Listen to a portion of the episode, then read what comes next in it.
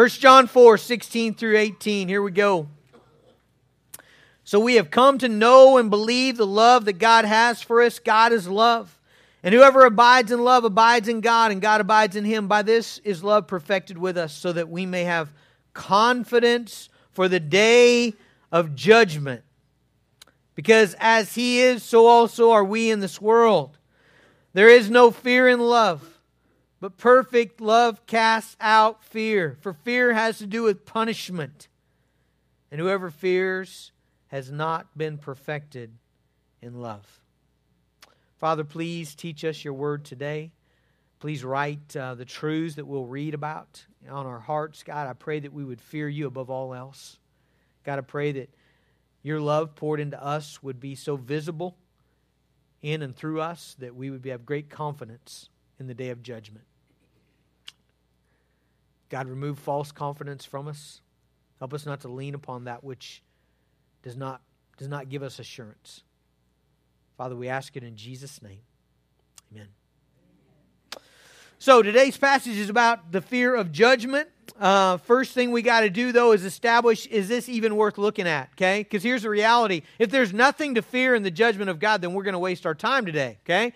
Uh, if, there, if, there's nothing to fear, there's no need to, to give a sermon about not fearing something, right? I mean, how silly would it be for me to get up here and say, all right, guys, I'm going to give you a 40 minute lecture on the fear of butterflies, okay? Because I think most of you would say that's not an issue with me, right? I'm not afraid of butterflies. Some of you might be, I don't know. Uh, but most people are probably not afraid of butterflies. And so, is there in reality something real to fear here? Now, here's the truth we're all afraid of something, but what I'm asking is, are you afraid of the judgment of God? Okay? We're all afraid of something. That fear is a part of our life. So you may be afraid of falling, afraid of flying, maybe afraid of financial ruin, maybe losing someone close to you, maybe speaking in public. A lot of people have that fear. Maybe praying in public, you have a fear of that. Maybe you have a fear of looking silly or being humiliated or going to the dentist or mean dogs or, or, or storms. I'm sorry you live in Oklahoma if that's your fear. Uh, maybe you're afraid of the dark or spiders or snakes or being alone or being rejected. There's all kinds of different fears, okay? But the question I'm asking is, is there, should there be a legitimate fear of the wrath of God coming down upon our sins. And here's what the Bible would say the Bible would say that the judgment of God is so final, it is so irreversible, it contains so much loss and punishment and fury that it is in a category by itself. And in, in, that category, it should actually rearrange all of our other fears. It should redefine everything else that we're scared of in our lives. In Matthew chapter 10, Verse 28, Jesus says this, and do not fear those who kill the body, but cannot kill the soul. Rather, fear him who can destroy both soul and body in hell. Now, let me just ask you a question. Are you afraid of those who kill the body? And I think all of us would probably say, yeah, that's kind of a fear, you know? If, if you're traveling in the Middle East and you're, uh, you're, you're grabbed by some hooded men in a truck that says ISIS on the side of it, are you going to be afraid?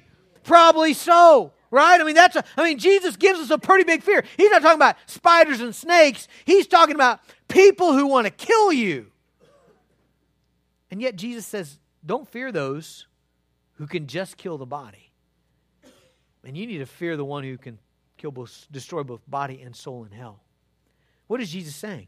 He's saying the fear of God ought to rearrange all the other fears in your life the fear of God ought to, ought to make everything else in your life look different. In other words, when you understand the fear of God, when you understand the wrath of God, that ought to make spiders and snakes look differently, okay? You're still probably not going to like them, but it's, your, your whole chart got rearranged because you understood the fear of the Lord. Now, now, the case I'm going to make to you today is that I don't think most people are afraid of the wrath of God. I don't think most people give that very much thought. And why do we not give that much thought? Why is that not a big thing? I think the answer is is that we are very accustomed to telling ourselves what we want to hear. You ever do that with fear? You, have your kids ever done? I remember when, when one of these little guys, I don't remember which one it was, but I was holding them. We were visiting somebody, and whoever we were visiting, as we walked up to the house, they had a big dog, like a large dog, okay? And I remember that, that I think it was a little girl, one of my little girls. I think I remember one of my little girls saying, Daddy, the dog can't get us, right? It can't jump, you know? No, the dog can jump. The dog could jump over our heads if it wanted to, right? The dog could grab me by the jugular. That's a big dog. But what were they doing? Well, the same thing we do, right? We tell ourselves, well, no, it's okay. What do people tell themselves about the wrath of God? It's okay. I'm a good person. Good people go to heaven when they die. Where'd you get that? There's a world full of people that believe that. You walk out in the neighborhoods of Woodward, you're going to find house after house after house that believes exactly that. They're convinced of that. Good people go to heaven when they die. I'm a good person, therefore I'm going to heaven. Now, who who told you that? Do they have an eyewitness account? You know, or they say, "Well, I, I, believe that because of Uncle George." You know, Uncle George was hit by a freight train, mowed over, dead as all could be, went to heaven, looked around, found out, you know what? Full of good people, just like me. You know, came back from the dead, sat down at supper. We were eating with him, and Uncle George told us, "Hey guys, don't worry about the heaven deal. You know, it's all full of good people. Just be a good person, and then you go to heaven." Is that why they think that? There's absolutely no evidence that good people go to heaven. In fact, the only person that rose from the dead, the only person that's gone beyond death and come back is Jesus Christ. And You know what Jesus told us? Jesus told us there's nobody good. There's nobody good. You can't get to heaven by being a good person. Jesus was incredibly clear about that. All of Jesus' apostles, his followers, were very clear about that. By the way, even if you get past that, how do you know you're a good person? How do we know that? You know the answer to that? I know the answer to that. Our moms told us so, right? That's the answer. For real. Your mom told you you were a good person. Okay? She told you you were good, you never did anything wrong, you're just the sweetest thing ever. Okay? Let me tell you something about your mom. She's a credible lady, great lady, but she lied to you there, okay? Moms just do that. I don't think they're actually lying. They just genuinely believe it, okay? Because they're moms. Right, but you don't have any evidence that you're even a good person. And, and, and, so what we do is we tell ourselves these things. Romans 3.18 says what's I believe true about humanity. There is no fear of God before their eyes. So should there be? My answer to that is yes. Why? As we read in the scriptures about the day of judgment, it is a day set in which God will judge the world in righteousness. God will judge sin. What does that look like? Let me show you that from the scriptures. Revelation chapter 20, beginning in verse 12. And I saw the dead, great and small, standing before the throne, and books were opened. Then another book was opened, which is the book of life. And the dead were judged by what was written in the books, according to what they had done. And the sea gave up the dead who were in it. Death and Hades gave up the dead who were in them. And they were judged, each one of them, according to what they had done. Then death and Hades were thrown into the lake of fire. This is the second death, the lake of fire. And if anyone's name was not found written in the book of life, he's thrown into the lake of fire. Romans chapter 14, verse 10 says, For we will all stand before the judgment seat of Christ. Second Corinthians chapter 5, verse 10 says, We must all appear before the judgment seat of Christ so that each one may receive what is due for what he has done in the body, whether good or evil. Hebrews 9:27 is appointed for men to die once, and after this comes a judgment. There is abundant, clear, consistent evidence in the scriptures from the King of Kings that there will be a judgment upon all men. Now you can say you don't believe it, and that really doesn't matter actually. It's not going to change whether you're there or not. We will be judged. Matthew chapter 25 verse 46, I think very aptly describes this judgment. Matthew 25 is the parable of the sheep and the goats, where, where the last judgment is pictured and Jesus divides, God divides the believers from unbelievers. Jesus speaks to each group. And then in verse 46, it says, And these will go away into eternal punishment, but the righteous into eternal life. There's a movement in our world that says that hell is not eternal. It, it's a temporary place, okay? You, you go there either for a little while and then you get out, or some people think that you go there and then, then you're just destroyed, okay? First of all, there is no evidence of that that I can see in the scriptures. And when you look at Matthew 25, it says, These will go away into eternal punishment, these will go away into eternal life. Now, eternal there has to mean the same thing for both, right? And we know that heaven is eternal. There's abundant evidence of that. And so, if, if, heaven is eternal, he's using the same word in the same verse to describe the condemnation of the damned then hell is an eternal place. What kind of punishment is there? Let's just stick with the verse we've already read. Revelation 20, three times it says this in two verses.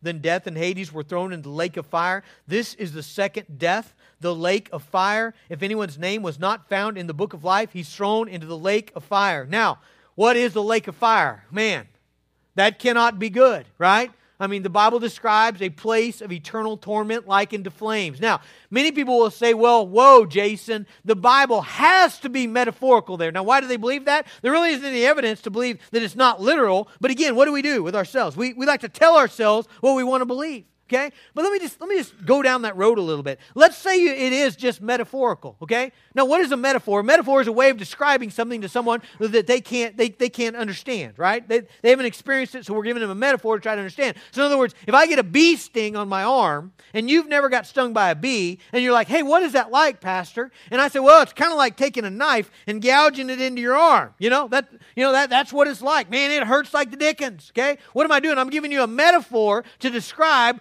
what I experienced in a bee sting. All right, so let's say it is a metaphor, okay? So the metaphor the Bible's giving us is that eternally in hell is like being thrown into a lake full of fire. Is that any better? Uh, do, you see? I mean, does it really make any difference? I mean, I think it's literal. I don't have any reason to believe it's not, okay? But, uh, but what I'm saying is, my goodness, even if you believe that, even if you believe it's a metaphor, it's a metaphor for something horrific. Second Thessalonians chapter 1, verse 9 adds another piece of the puzzle here. Let me read verse 8 to begin with. In flaming fire, inflicting vengeance on those who do not know God and on those who do not obey the gospel of our Lord Jesus, they will suffer the punishment of eternal destruction away from the presence of the Lord and from the glory of his might. That's a helpful thing when I think about hell, to think that what, what, what Paul describes there is hell is a place that is away from God, away from his glory, away from his presence. Which really makes a lot of sense because those who will be there are those who what? Are not interested in God. Who in this life right now we're like, man, I'm not interested in that. That's a bunch of fooey. I don't want to know God. I don't want to know what He says. I'm not interested. I'm not interested in obeying. I don't really care what He says. I'm going to do what I what I want to do. I'm the boss of my life. I'll take control of my life. I don't want God. Hell's a place where God said, okay, you did not want me. You didn't want to be around me. You rejected me. You said over and over again with your life, I don't want you. And hell is a place where God is not. But let's remember what it says away from his presence, the presence of the Lord and the glory of his might. When you walk outside, you're going to walk out into sun. You're walking, going to walk out into a, a world that is completely fashioned for beauty and goodness and life. Where do we get that world? Well, if you were memorizing your verses this week, Psalm 19:1, right? The heavens declare the glory of God.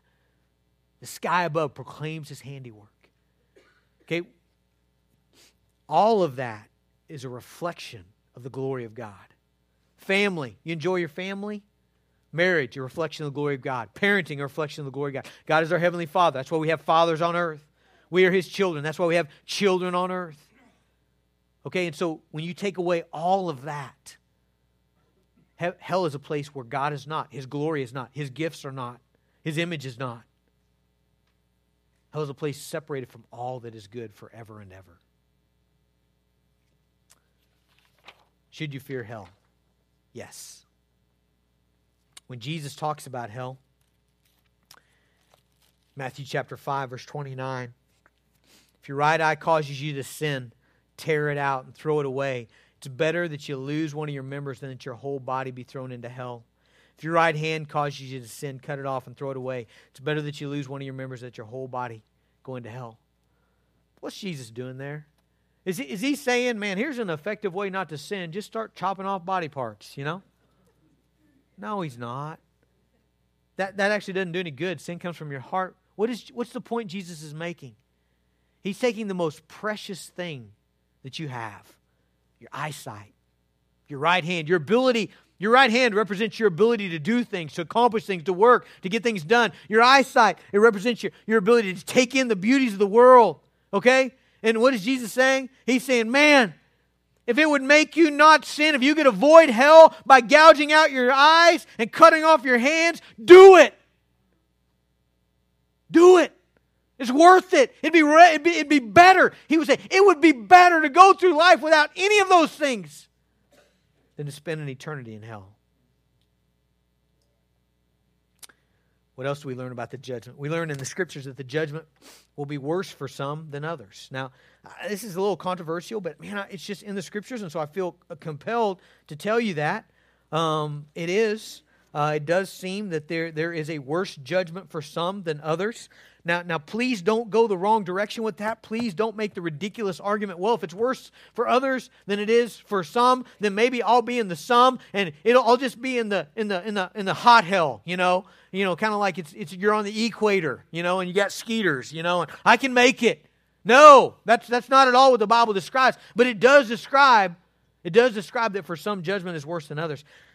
Now, here's the thing though. When we think of worse judgment, we automatically think of bad people. That's not actually what it says. Now, I believe in the justice of God. I believe that, that God will truly give justice. And so, those who have done wicked things, there will be justice for that. But I want you to listen to what he says about it. Luke 12 is one place.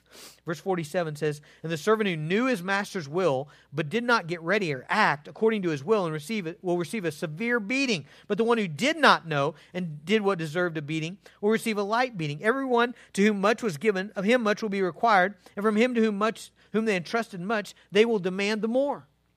Do you, do you see who gets the worst judgment there? The one who knew more. The one who knew more and rejected. The one who saw continually and rejected. Matthew chapter 11. Jesus describes the judgment on certain cities. And he says in verse 21 Woe to you, Chorazin! Woe to you, Bethsaida! For if the mighty works done in you had been done in Tyre and Sidon, they would have repented long ago in sackcloth and ashes. Okay, now, now Chorazin and Bethsaida were good Jewish cities, full of good people. And Jesus says it's going to be worse for you than Tyre and Sidon. Picture Vegas and Atlantic City, okay? Tijuana. Why?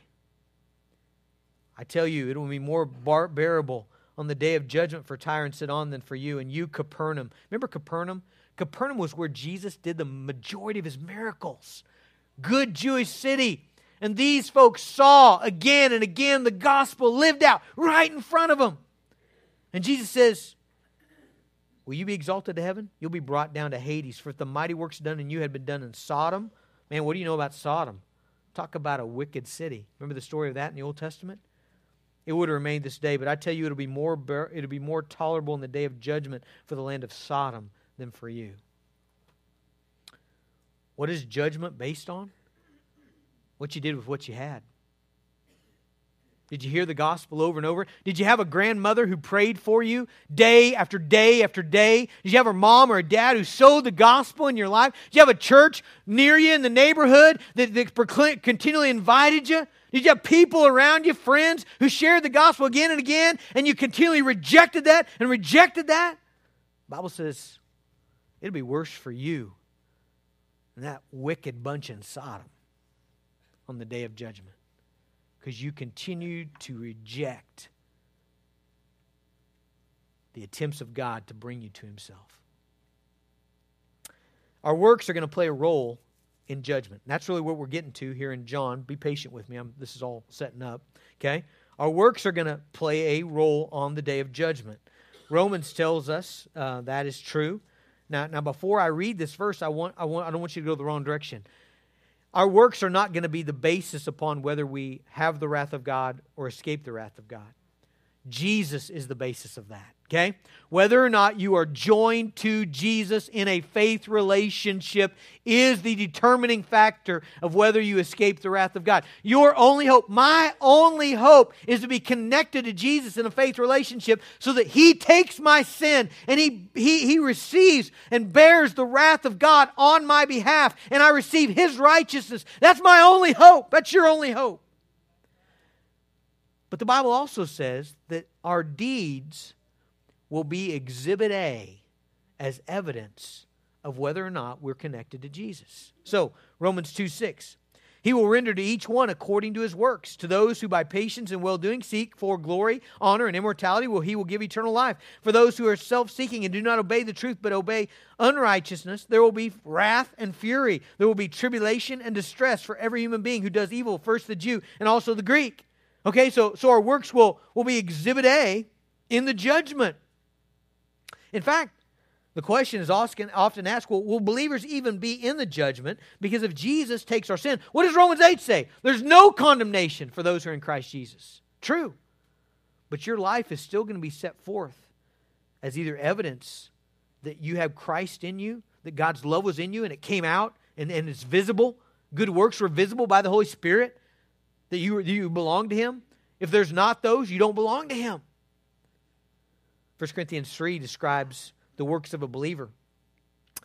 312. If anyone builds on the foundation with gold, silver, precious stones, wood, hay, or straw, each one's work will become manifest for the day, judgment day, will disclose it because it will be revealed by fire, and the fire will test what sort of work each one has done. If the work that anyone has built on the foundation survives, he'll receive a reward. If anyone's work is burned up, he'll suffer loss, though he himself will be saved, but only through fire. Even a believer's works, his life will be laid forth. What did you do with the life of Jesus given to you? How did you build on the kingdom of God?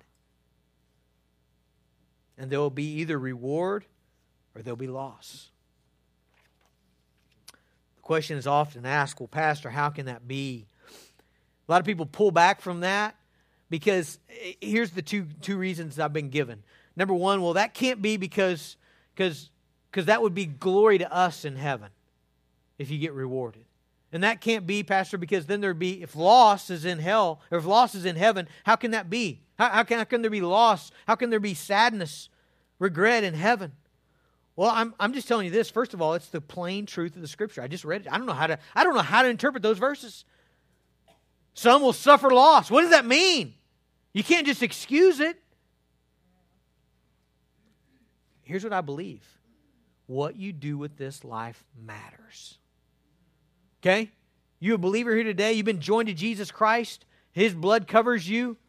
The wrath of God's not coming to you. All right, listen. What you do with the rest of your life matters. It's not that it doesn't matter, it matters. It will matter eternally. What does it mean to suffer loss in heaven? What does it mean to be rewarded? Honest. I have no idea, and neither does anybody else, okay?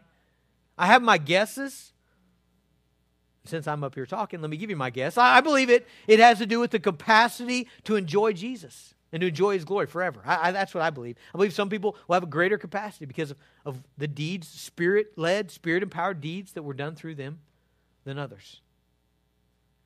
But I don't know, nor does anybody else. But it says loss and it says reward. What are we saying here? Here's what we're saying there's something to fear. There's something to fear in the judgment. But John wants you to be confident. It's really one of the reasons he wrote this book. Okay, uh, uh, First John 5 13, I write these things to you who believe in the name of the Son of God, that you may know that you have eternal life. John desperately wants you to know, and he wants you to have the right reasons. Because there's a lot of false ones. Okay? He, he's talked about that a lot, hadn't he? 1 John 2 4, uh, 2 4. Whoever says, I know him, but does not keep his commandments, he's a liar. The truth's not in him. Uh, 2 9. Whoever says that, that, he's, that he's in the light and hates his brother, he's lying. He's still in darkness. Uh, chapter 4, verse 20. If anyone says, I love God, hates his brother, he's a liar. Okay, so John has, has pummeled us with, with, with this. Listen, don't, don't put your hope in the wrong confidence. Jesus did the same thing. Remember in Matthew 7? Many will say to me on that day, Lord, Lord, did we not do this, that, and other in your name? And they'll say, Depart from me, I never knew you. There is a false confidence. So, what is the right confidence? Okay, well, let's look at our text. 1 John 4 17. How do we know we've escaped the wrath of God? 1 John 4 17. By this is love perfected with us, so that we may have confidence for the day of judgment. Okay? Perfected love. All right, are you holding that? Perfected love confidence for the day of judgment. Because as he is, so also are we in this world. Verse 18, there is no fear in love, but perfect love, perfected love, casts out fear. For fear has to do with punishment. So John's telling us that we can know, we can know, we can be sure that we've escaped the wrath of God. We can have confidence in the day of, of judgment based on if we have perfected love in our life. Now, what is perfected love? Let me tell you what it's not. It's not perfect love in the sense of we've never messed up. That's not what that word means. John doesn't use it that way. 1 John 1 8, we've all sinned, right? If you say you're not if you say you're not a sinner, you're lying. So what does it mean when he says perfected love? Well, well the Greek there, teleos, it means it means the the finished product, the process of completion. It means uh, maturity, uh, to reach its goal, to bring to an end, to finish. Okay, so it's perfect in the sense of the circuit has been complete. Right? Let me give you some illustrations, okay? Let me give you some illustrations of what this word perfect means, all right? I'm going hunting, all right? I got my shotgun. You guys follow me? I take out a shell, put it in the magazine, okay? It's got it's a pump. I pump it into the chamber. Got a shell in the chamber now. Walking, I see a pheasant. I take aim. I put click off the safety, and I squeeze that trigger. Nothing. Silence. That is not perfected, right?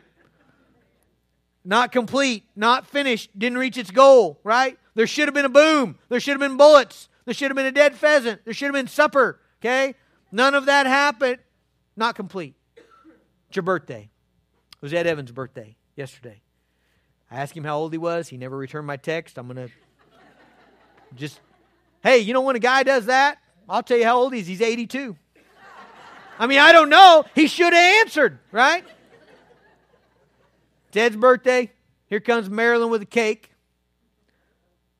Lots of candles, things flaming. All family. Happy birthday to you. Right? Sing it, right? Make a wish, honey. That's all further it goes, right there. Everything stops. No blowing out the candles. They just burn down. The wax goes all over the cake. Slowly, everybody kind of leaves the dining room, goes off, watches TV. Some folks got to go. That was it. That was not perfect, was it? It was. It, that's not what should have happened. There should have been a result. There should have been blowed out candles and smoke and taking them off and cutting the cake and eating it and stopped. It's, it's an interesting word in the New Testament. It's used a bunch, actually. In James 2, one of the most important passages in the Bible, it talks about faith must, must be perfected by works, completed by work. What, does that mean? Well, James 2.22. You see then that faith was active along with his works, and faith was completed by his works. In other words, in order for the cycle of faith to be complete, for it to finish, for it to accomplish its goal, there's got to be an action, there's got to be works, right? The illustration we always use is Noah. Right? Noah hears from God. Going to flood the earth. Everybody's going to die. The only way to be saved, build an ark. Noah's like, Lord, I believe. I believe you. I have faith in you, God. I hear your word and I believe it. Then he goes off and he and Mrs. Noah get a membership to the gym. Mrs. Noah's trying to lose a little weight for bikini season, you know. Noah Noah takes a private lesson with a golf pro, try to get his slice straightened out. They plant a little almond uh, orchard, hoping that in a couple years we'll have some almonds. Whoa, Noah. Faith was not perfected, buddy, right? I mean, if, there, there's no building of the ark, did he really believe? Okay, so all that to say, come back into our text. How do we how do we know we are free from the judgment of God? Verse 17, by this is love perfected with us so that we may have confidence in the day of judgment. Perfected love. Okay? Now, what's that process? Well, let's back up one verse, verse 16. So we have come to know and believe that the, the, the love that God has for us. Okay? Here's where it always begins God loves us, right? He loves us first. That's what verse 19 says. We love him because he loved us first. Ver, John has been clear about that this entire time. God has loved us first. He's put his love in us. If you're a believer here today, God has loved you. He has demonstrated his love in the gospel. He has demonstrated his love through his son. He has put his love inside of you. Great. But it should be perfected, right? It doesn't stop there, does it? Is that where it stops, church? Do we just, God, thank you for your love. Thank you for sending your son. Thank you for dying on the cross. God, I just received that love. And then that's it. Nothing. No, no living it out. No being like Jesus. No transformation of your life. No, no, not at all. So there's got to be this receiving of the love of God. It must begin there. That's where it begins, okay? It begins there and then it goes out of you. I really think people get really frustrated with me in counseling. Maybe some of you have come to me with relationship problems, you know, problem with your spouse, problem with your, your kids or whatever. And and I like I'll, I'll try to Dr. Phil it a little bit because people like that, you know, give some practical things. But then I always come back to the gospel. I always come right back to the cross, right back to God's love for you, right back to what God has done for you, how He's pursued you, how He's forgiven you, how He's given, been gracious to you. If you're a believer, you've received all of that from God. Why do we always come back there?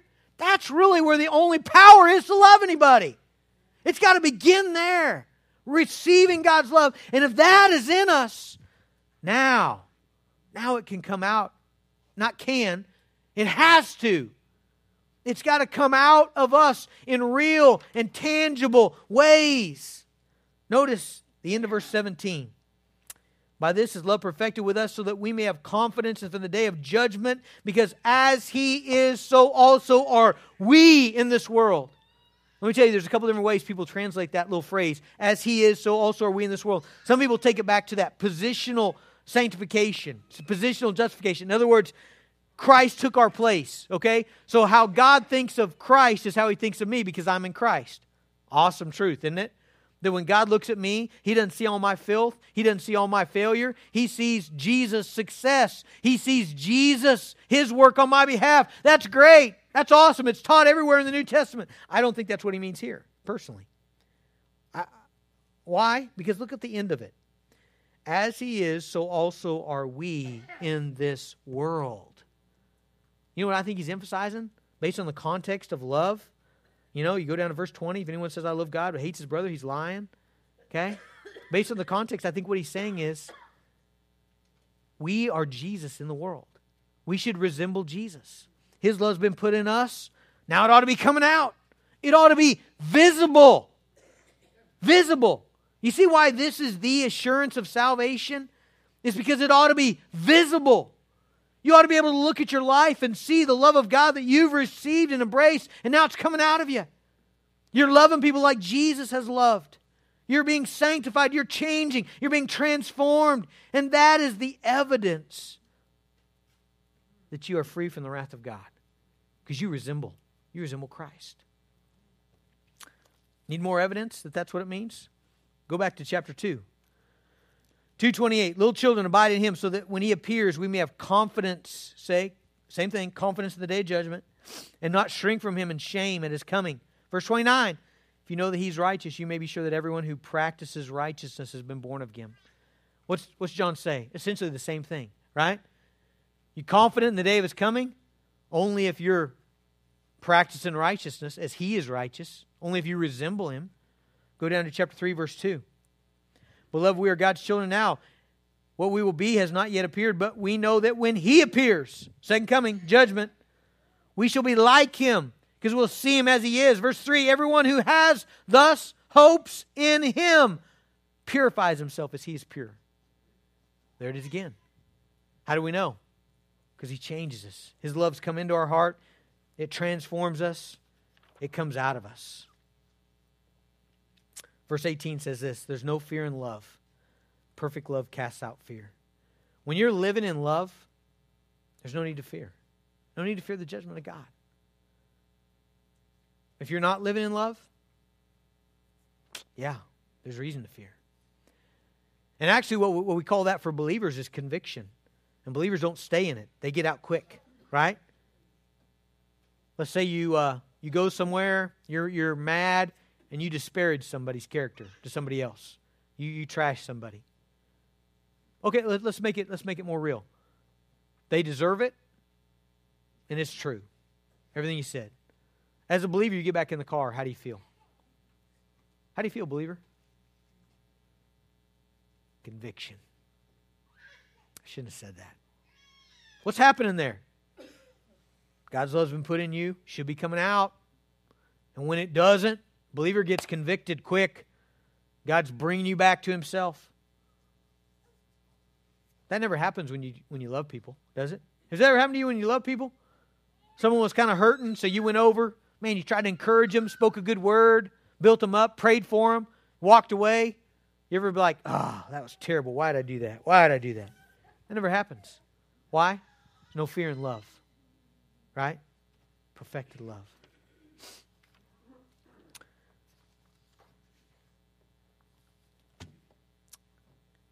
There's a real judgment that's coming. Man, that was so heavy on me yesterday. I just thought about you guys. I love you guys. Man, I, I just I thought this, the stakes are so high. And and the Bible says we can't see each other's hearts. What we ought to be seeing though is visible fruit. That's that's the assurance. That's the confidence that we belong to him as we resemble Him. His love's been put in us, and now it's being perfected. The circuit's being complete, it's coming out. When we don't see that, that should be disturbing. Man, I tell you what's heavy on my heart is just as believers, we can't stay in sin. Now, I tell you, as a pastor, I, I'm grieved at myself. I was here's confession time. I was convicted yesterday. I was convicted of times when I don't think I've been strong enough with individuals. I don't think I've loved them like I should in the sense of they're in sin. And most of the time, I, I will mention it. I will, I will try to encourage them. But a lot of times, I hold back. Why, why do, I, why do we hold back? Because we want to be liked, right? Honestly, we don't want to rock the boat. We don't want to. We don't want to. We Want to hurt anybody. But man, as I was praying yesterday at my desk, I just thought, Jason, that's not loving people. I need to be diligent to go after their soul, to plead with them and pray for them, and be diligent to encourage them out of sin. Because there's no assurance for the man who's living habitually in sin. There's no assurance for that. This is a big deal. It should eclipse all the other fears. Let's pray. God, help us. Help us, Father, to be ready for your coming. Father, there, there's so many things that are just so so apt to crowd this out. God, I, Father, help us not to get distracted by just the everyday stuff of life to where we, we don't take care of the big stuff. Father, we thank you, Jesus, that you've made a way for us not to be judged. Thank you, Jesus, that you've made a way that we not receive the wrath for our sins, but that you take it. Praise you, God. And Lord, help us to, to be certain we're, we're joined to you. I pray that we might see visibly uh, the love of Christ in our lives. Father, help us. In Jesus' name, amen.